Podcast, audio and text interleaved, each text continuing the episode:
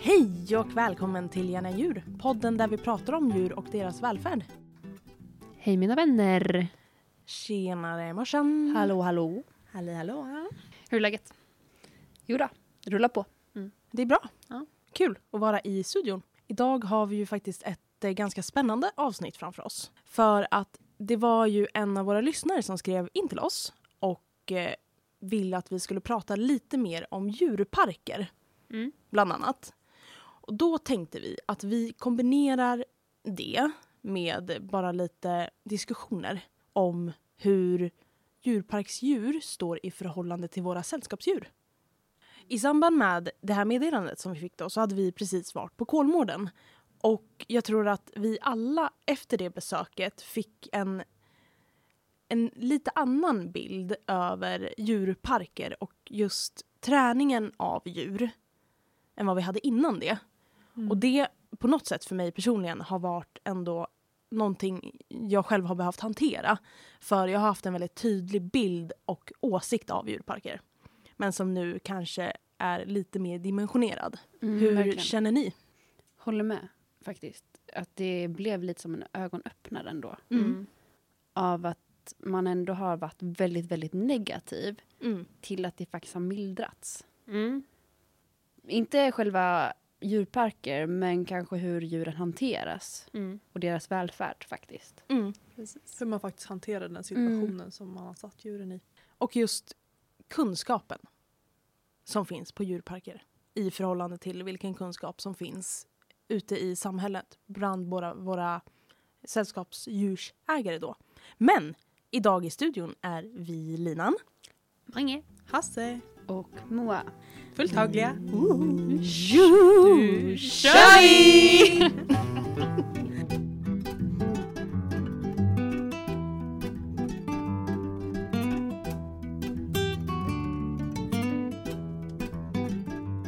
Vi fick ju då det här meddelandet av lyssnaren och kortfattat så kan man ju säga då att den här personen var på en djurpark tillsammans med sin familj och upplevde väl ganska jobbiga känslor när personen såg på djuren.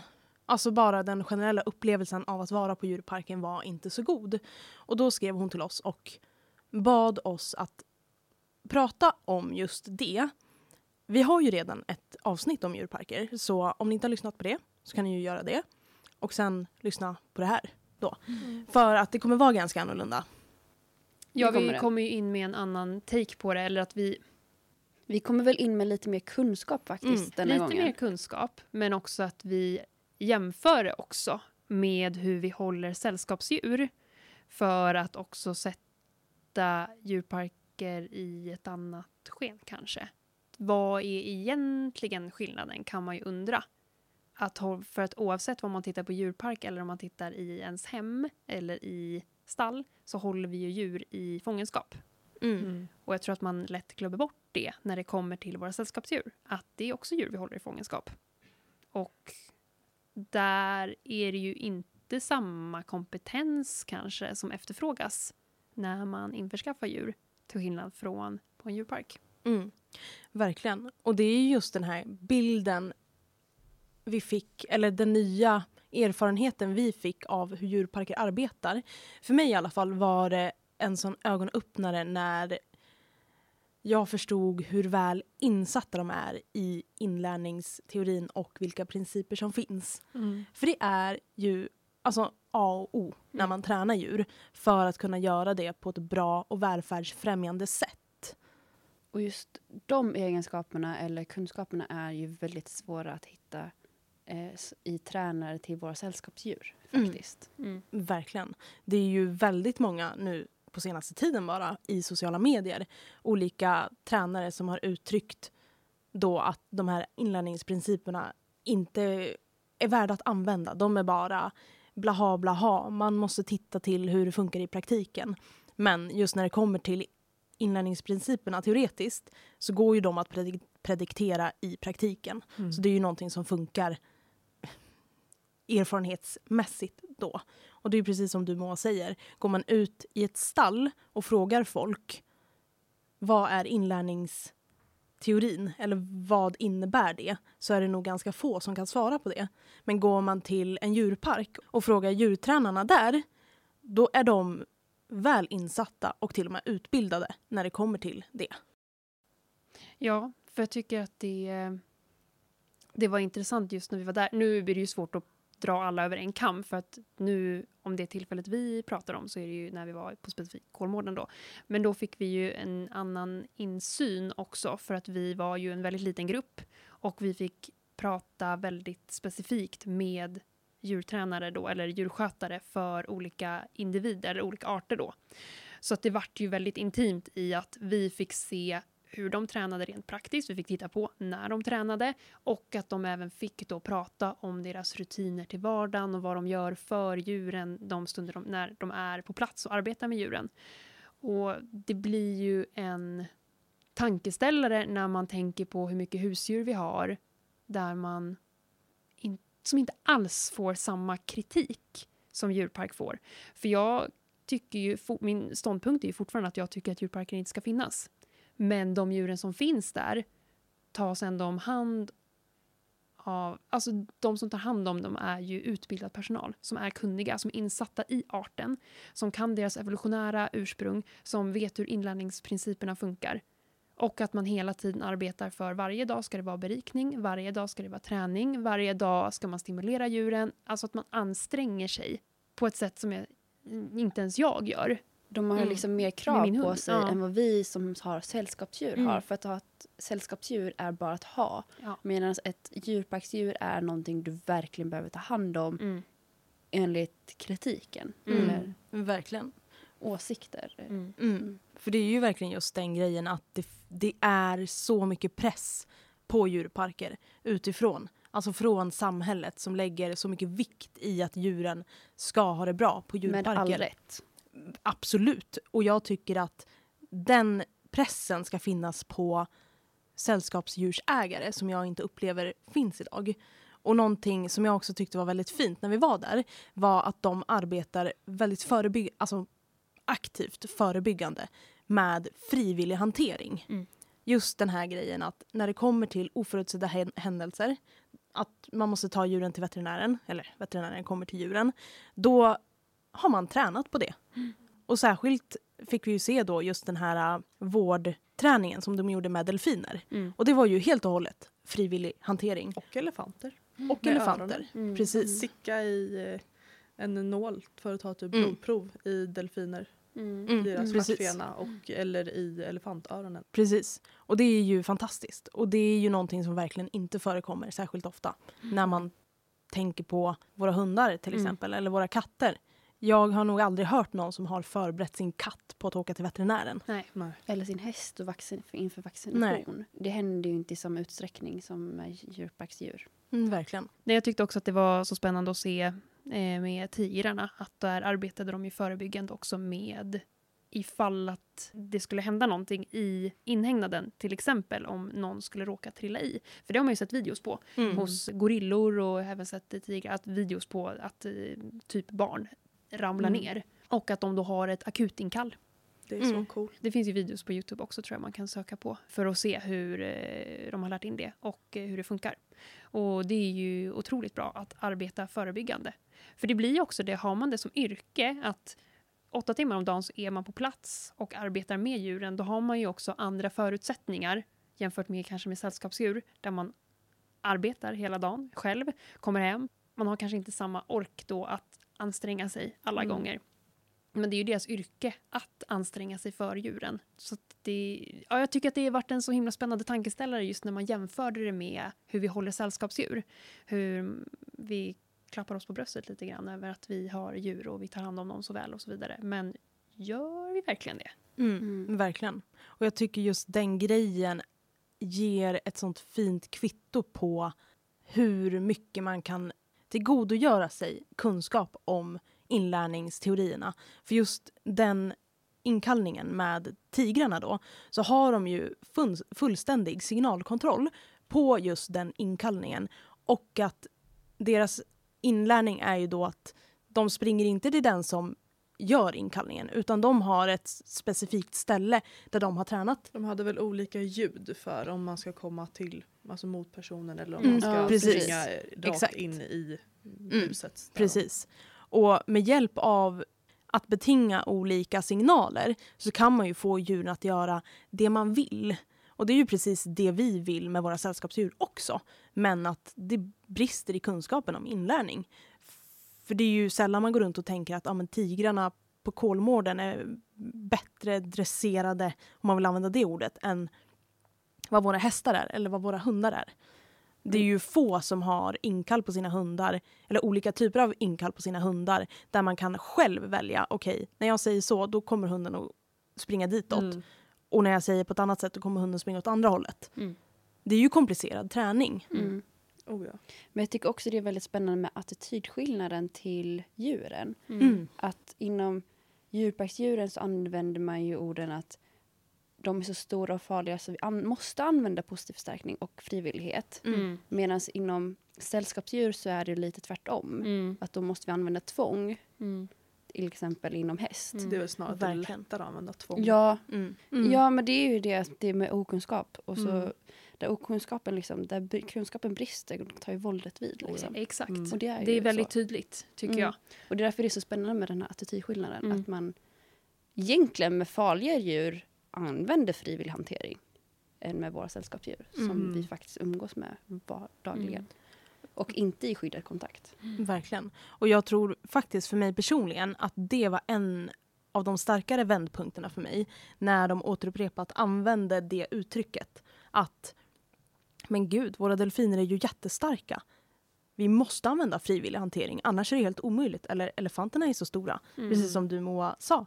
Och när det kommer till häst, då, det finns ju inte. Nej. Alltså man säger ju inte så. Och det för mig var faktiskt vändpunkten i att omvärdera eh, hanteringen av djur på djurpark. Mm. Verkligen.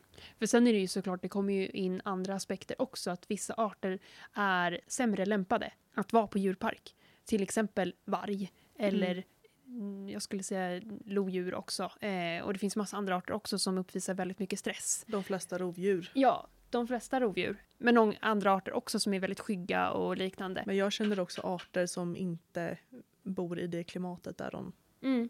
ursprungligen bor. Ja, Ja. verkligen. Alltså, Alltså- det finns ju väldigt många aspekter i varför det inte är kanske etiskt försvarbart att ha dem i fångenskap på det sättet. Men det kan jag också tycka att det kan man ju även applicera på våra sällskapsdjur. Ja. Exempel Oh. gnagare Ja. som kanske bor i lagliga burar Mm. men som egentligen är alldeles för små för att Mm. kunna Mm. ge upphov till naturliga beteenden. Mm, Men verkligen. att det, är- det är liksom ingen som kastar skam på de som har Mm. hamster i en hamsterbur. Mm. De vet ju inte. Alltså, Nej, ju det är för att det är lagligt, men och att- lagligt. Ja. Och jag tycker att man borde fokusera mer på djurbutikerna där. Att de inte ska sälja så små burar utan det är liksom det här är en hamsterbur. Den är så här stor. Det ska en hamster ha, tycker Mm. vi.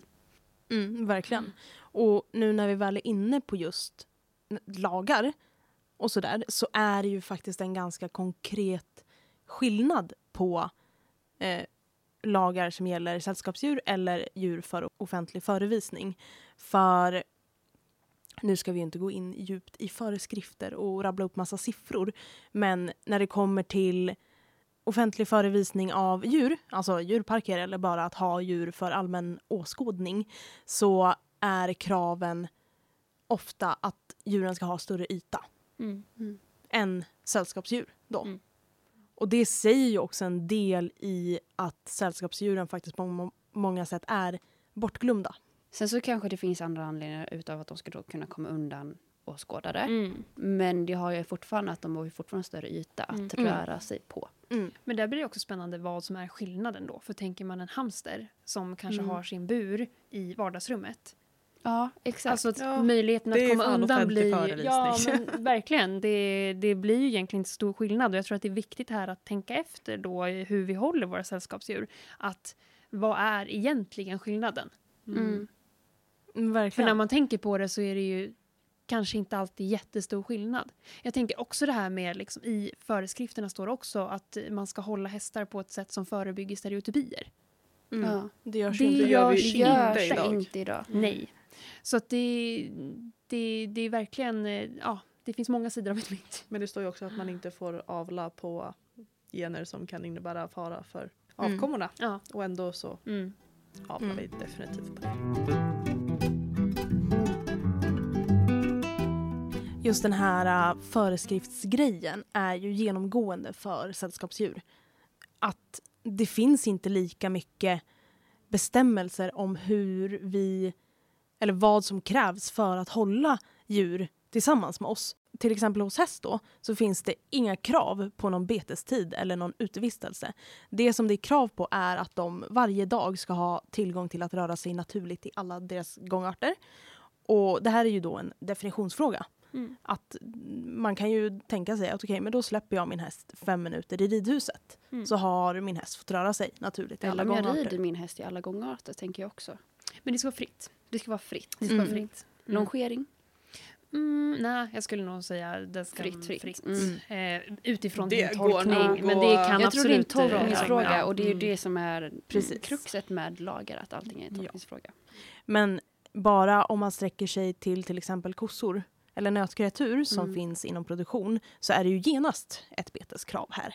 Mm. Att de måste få komma ut åtminstone tre månader sammanhängande varje år då.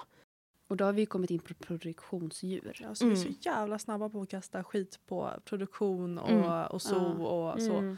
Men vi tänker ju verkligen inte på vad vi gör med våra egna. Mm. Som sagt, de bortglömda husdjuren. Ja, Mm. verkligen. Och det, det är så viktigt att faktiskt lyfta. Mm. För jag tycker inte att det görs. Nej. För det lyfts ju, alltså djurparker lyfts ju hela tiden. Mm. Produktionsdjur lyfts ju hela tiden. Men det är väl därför det ser ut som det gör också. Det är Mm. därför föreskrifterna kräver mer av djurparker och av Mm. lantbruksproduktionen. Just för att den stora massan har åsikter. Mm. Men när det kommer till att hålla djur privat i hemmet då är det ju lite ens egen business. Men det är också Ingen så- som ska lägga sig i. Mm. Man ska ju, Mm. ja, om jag ska ha en häst och jag inte har tillgång till en hage den kan gå i varje dag, ja men då vill jag kunna lösa det på annat sätt för jag vill kunna ha en häst. Mm. Ja, precis. För föreskrifterna när det kommer till sällskapsdjur är ju minst lika mycket anpassade efter hur det ska funka för människan. Ja. Men det är ju också så att vi, det är ju svårare att hålla koll på sällskapsdjur och Mm. att de få och eh, mycket icke kravfyllda lagar som faktiskt finns är svåra att se om de hålls efter. Absolut. Men där är det ju till exempel då, som du var inne på med djurbutikerna, att skulle föreskrifterna se ut på ett annat sätt, att kraven helt plötsligt är liksom att, ja men har du en hamster, ja då ska du ha en bur på två gånger två meter. Då Ja. måste de helt plötsligt sälja det för att det inte är lagligt att ha Mm. på ett annat sätt och det ger dem dålig liksom, ja. Så att då, det ställer ju genast krav på alla runt omkring. För det är väl det som skapar de här olika kulturerna kring hur det är att ha husdjur. Mm, verkligen. Och det är därför det är så viktigt att lyfta att Mm. faktiskt våra husdjur också behöver få mer. Mm. Och anledningen till att det är lättare att reglera andra djurhållningar än just sällskapsdjur Mm. är ju för att det krävs olika intyg att ha andra Mm. djur. Eller typ om man ska ha häst och starta en business med häst. Det krävs intyg Mm. för att man ska kunna reglera och granska. Mm. Och min egna tanke här då är ju att varför kan man inte skapa ett typ av reglerande system för sällskapsdjur? Mm. Varför ska det vara helt fritt att skaffa en hund? Mm. Och varför ska det vara helt fritt att skaffa en häst? Mm. Skulle det inte kräva, alltså, hade det inte varit bra att det krävdes ett intyg i att Mm. man faktiskt är godkänd Mm. att vara djurägare? För varför ska det vara så reglerat på vissa plan men inte på andra? Nej, för vi läste ju en kurs i djurhållning och djurskydd då. Och då hade vi olika cases vi tittade på. Mm. Och jag var ju då i ett case där det handlade om häst. Och jag tyckte att det var sorgligt hur, i mina ögon, föreskrifterna för häst och vad som krävs enligt Jordbruksverket. Jag tyckte att den listan var så kort. Det var väldigt Mm. lite som stod. Mm. Och det var väldigt bristfälligt utifrån vad man vet att hästar behöver om man tittar på hästen som art och evolutionärt. Vad de, är, vad liksom de behöver. Och det är så sorgligt då när man tittar på föreskrifterna och minimikraven för att få ha häst. Det är nästan skrämmande faktiskt. Mm. Och att det är så mycket definitions föreskrifter Mm. eller regler då. Det är väldigt mycket egen tolkning. Verkligen. För Mm. det tycker jag är till stor skillnad från jag då som hade höns Mm. eh, i äggproduktion. Där, I uppgiften då. Mm. mm. där var det ju mycket, mycket reglerat om det här var så här och så här får det inte vara och så här och så här måste det vara. Mm. Och sen så är ju de kraven också bristfälliga men Mm. just det att Det var man lätt att hitta tydliga ramverk Ja. till vad som var tillåtet och inte tillåtet. Precis. Mm. Man hamnar inte i en definition om man står där och har produktion att hur, hur ska jag bedöma det här nu? Utan Hur det är definierar konkret. jag en sittpinne? Ja, Mm. precis. Det är konkret. Man vet vad som gäller. Mm. Och det kan ju jag tycka borde vara det minsta kravet för våra sällskapsdjur också. Att man vet Verkligen. vad som gäller. Och det in, att det inte ska vara så luddigt. Mm. Jag som då hade hund i de här caserna. Mm. Eh, det var luddigt. Mm. Det var mycket tolkningar som kunde komma in. Och det är också mycket... De hade faktiskt lite föreskrifter om, om så berikningar. Men jag tror att gemene man förstår ju inte riktigt vad det innebär med att ha berikningar hemma. Så jag tror att även om det står i föreskrifterna så överses det lite grann.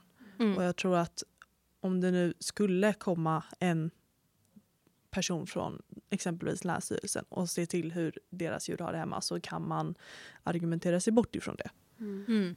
Men jag tänker också att ordet berikning är nog inte så vanligt att använda hos gemene man. Nej, Nej. exakt. och att när man det. säger vad berikar du ditt djur med? Mm. Kärlek? Mm. Ja, mat. Precis. Typ. Men det är ju just det. Att vi tänker att vi har mer regler och riktlinjer för sällskapsdjur fastän det är tvärtom. Och jag tänker att det är ju egentligen, för verkligen, vi som till och med utbildar oss Mm. för att hjälpa sällskapsdjur. Det, det finns ju ett hopp tänkte jag säga, men det gör det ju såklart. Men just bara den grejen att personer som jobbar på djurparker får oförtjänt mycket skit för Mm. att de kan så mycket mer än vad många sällskapsdjursägare kan Ja. och Mm. har erfarenheten och som du var inne på tidigare Mange, att deras arbete med djuren är att hela tiden optimera Mm. utefter de resurserna som finns. Mm. För när vi var till elefanterna då, så elefanter har ju lätt för att uppvisa stereotypier såklart i, I fångenskap. fångenskap. och i, på djurpark, Mm. vilket de ju också gjorde där vi var. Men att de hela tiden uppmärksammar och försöker göra så att det blir bättre. Mm. För tydligen så just den här, eh, eller på djurparken då, så hade elefanterna börjat uppvisa stereotypier en timme innan de, personalen kom för att utfodra. För att som alla andra djur så har man ju en dygnsrytm. Man vet ju, det är ju rutiner. Och rutiner kan ju orsaka stress Mm. när man väntar på det. Då, Eller förväntningar i form av stress. Ja, Mm. precis. Och de har ju tydligen uppsatta som små kameror så att de alltid har koll på djuren. Och då hade de noterat det här. Och sättet de löste det på då var ju att ha timerutlösta foder, fodernät, hönät, till elefanterna. Och då hade ju stereotypierna minskat drastiskt. Men lite också det här att de hade försökt att komma ifrån att ha en vardag. Mm.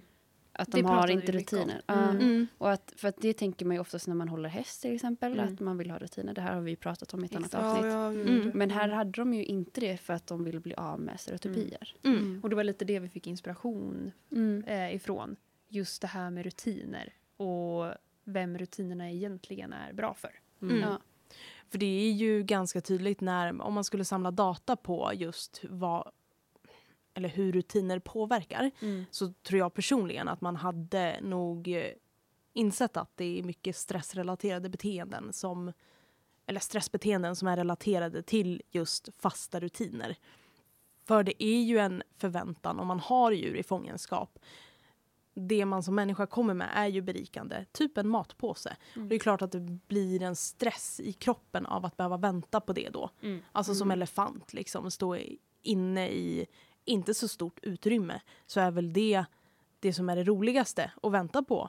Mm. Eller Och- våra hundar till exempel. Ja, ja, men Det där precis. jobbar vi jättemycket med hemma just nu. Mm. Mm. Jag och min hund. Hon blir så exalterad när det är mat som gäller. Och det är jättesvårt att hålla ner hennes excitement. Mm. Mm. Ja, men det är ju det. Ja.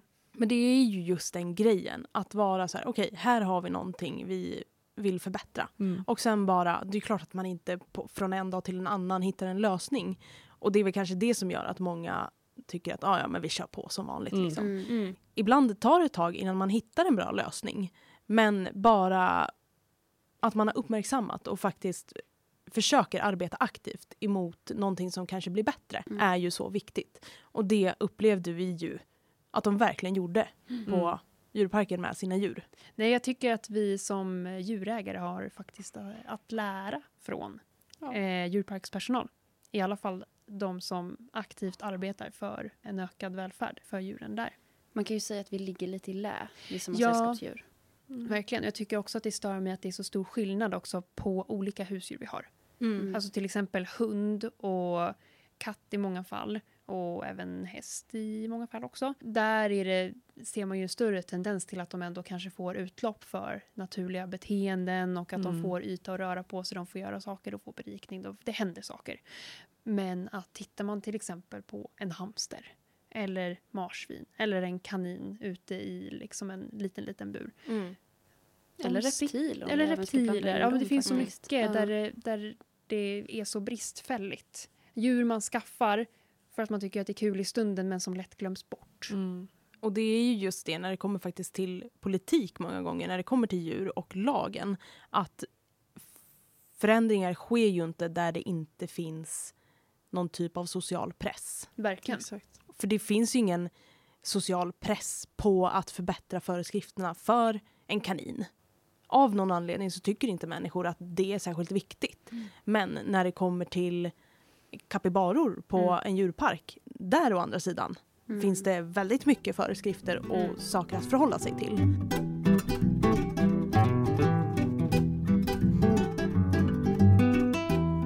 Men nu har vi ju pratat lite och nu har vi ju prisat djurparker till skyarna. Mm. Men det är också viktigt faktiskt att tänka på att det ändå är en skillnad på folk som jobbar på djurpark Mm. och gör ett bra jobb. Att skilja på det och djurpark som fenomen Mm. och organisation Mm. och verksamhet för att det finns de som bestämmer på djurparker är ju utan att vara insatt, men jag misstänker att man ju absolut vill tjäna pengar. Och det är ju också därför man kan se djurparker som sätter in berg och dalbanor eller andra evenemang. Och det är ju just den grejen som kanske kan vara lite svårt att hantera för sig själv. Att det kan vara både väldigt, väldigt bra men också inte så bra. Att det, det, är, det är så komplext när man gräver djupt i fenomenet på Ja. något Mm. sätt.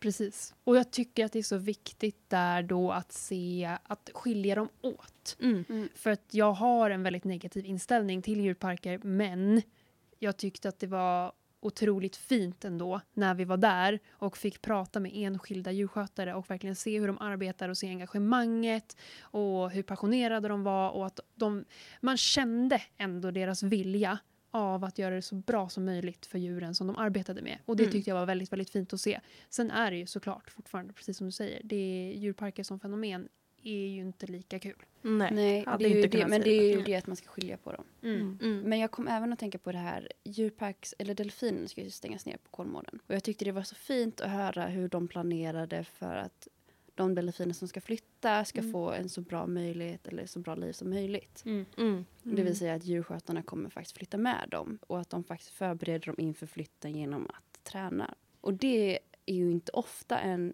ägare till ett djur hänger med. Men de Nej. åker ju Nästa också öga. dit och alltså, de åker ju runt i Mm. detta nu tänkte jag säga men just nu och tittar på olika djurparker och Mm. ser ja men här kanske de här individerna kan fungera.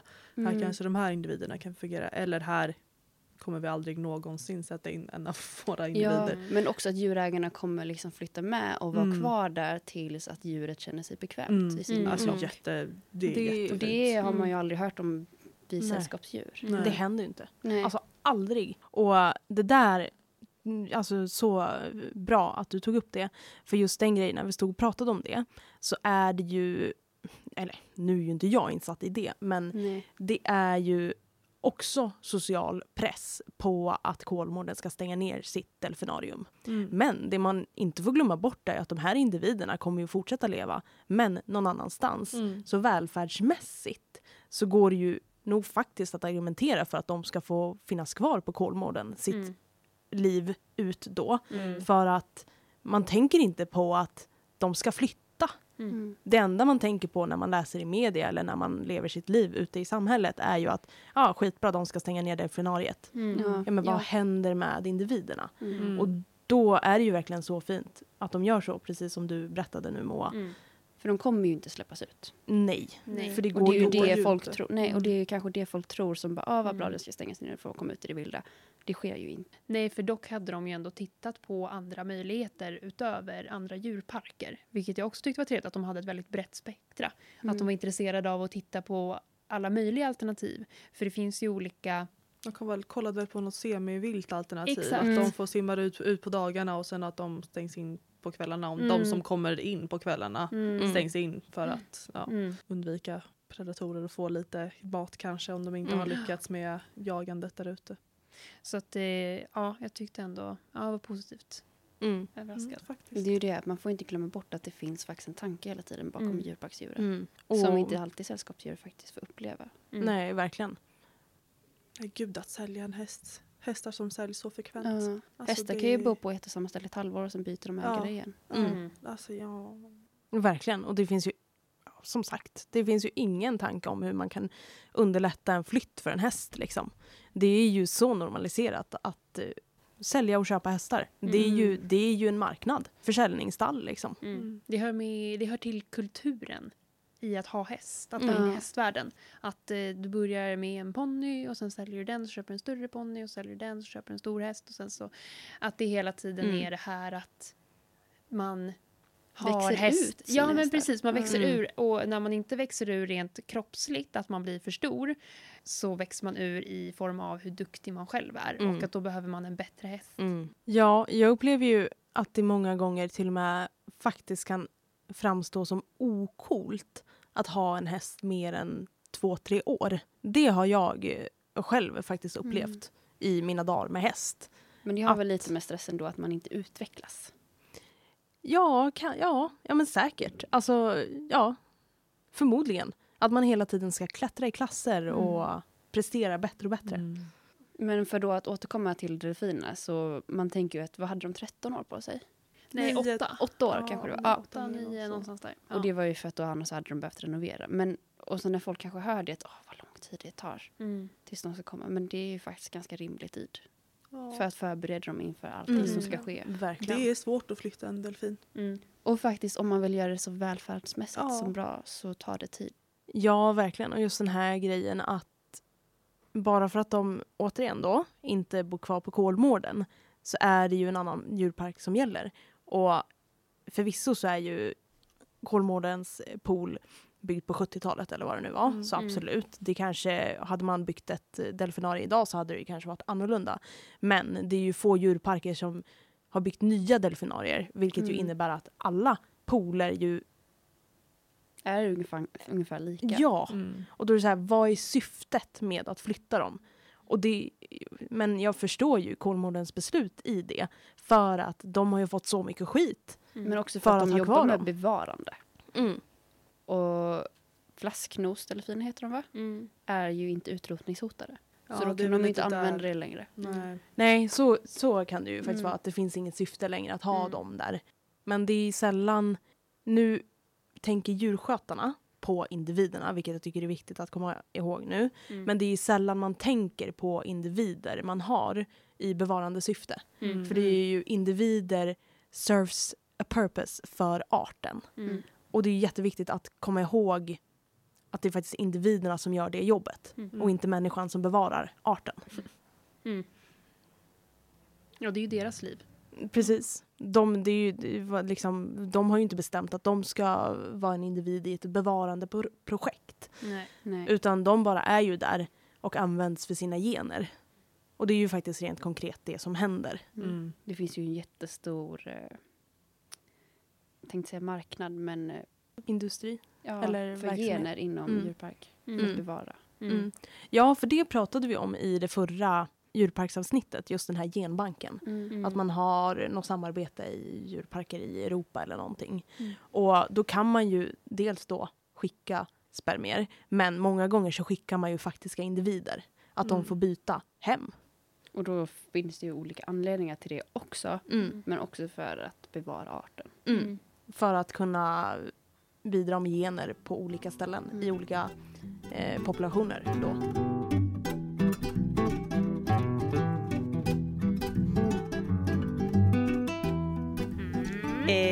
Dagens! Det är dags för en dagens, en Tjoho! dagens, Nu är det dags. Wow. för Wow. en dagens. Ja, eh, Vad- det är... Det är... Jag skulle vilja säga fun fact. Mm, Oh. det är dags för en dagens, Mm. dagens fun fact. Fun fact. Fun fact. Har det med ämnet att göra? Nej. Nej. Oh. nu är vi inne på fåglar. Oh Birds. goodness. A bird. Har ni hört talas om Taylor Bird? Eh, både ja och nej vill jag säga. Jaha. Det känns som ja, men nej. Jag, jag känner lite som, det känns Ja. som att jag hört om det men Ja, jag okej. skulle men ni har inte inget kunna sådär liksom vet ser inte specifikt. hur den ser Nej, ut och vet ingenting samma. om det men Mm. det känns som att jag hört namnet. Jag har Ja. definitivt hört namnet. Eh, Det vet jag inte om det är definitivt men jag har hört det tror jag. Det har jag hört. Det är nämligen så att det är en fågel som syr. Ja! Det där har jag sett på Mm. Instagram tror jag. Ja. Alltså det är så fantastiskt. ja. Det är helt sinnessjukt tycker jag. Ja. För då gör de så att när de ska bygga ett bo, då syr de Mm. ett bo. Så de använder sig av olika då substrat och liknande för att skapa som trådar.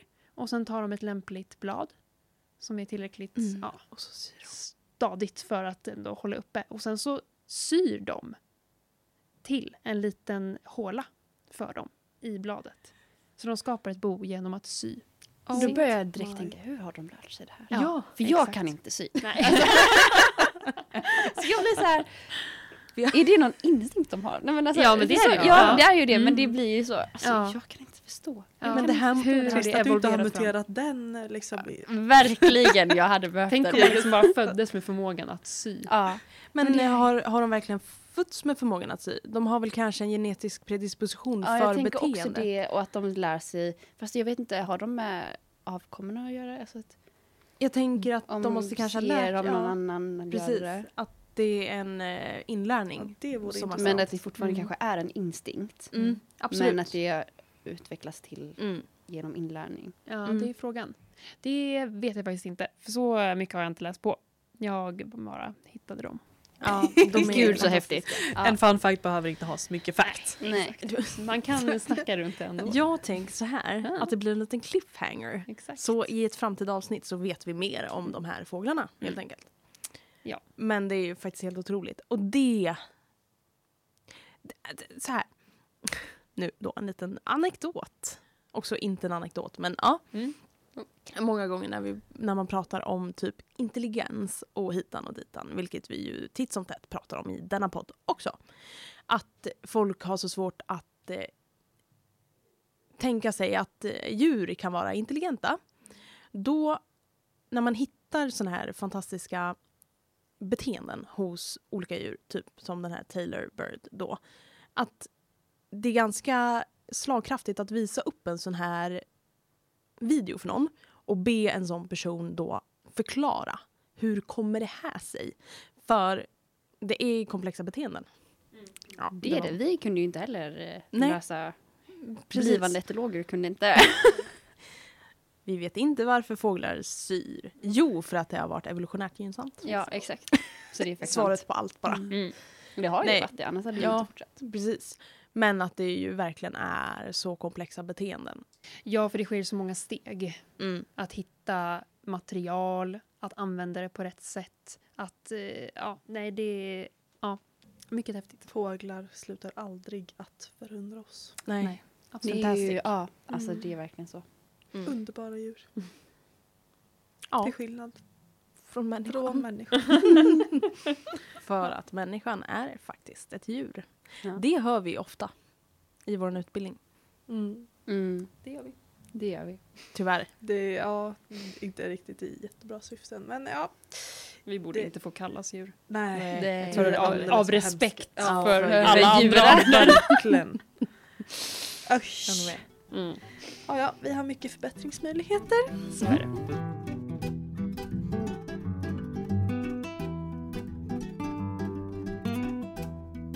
Men då så gänget. Har vi något mer vi vill tillägga? Eh, Nej. Nej. Däremot så vill jag hemskt gärna höra vad du som lyssnar tänker och tycker Mm. om detta. För det känns ändå som ett ämne att jämföra på det sättet som vi har gjort och vända och vrida på det. Att det skapar åsikter Mm. och tankar.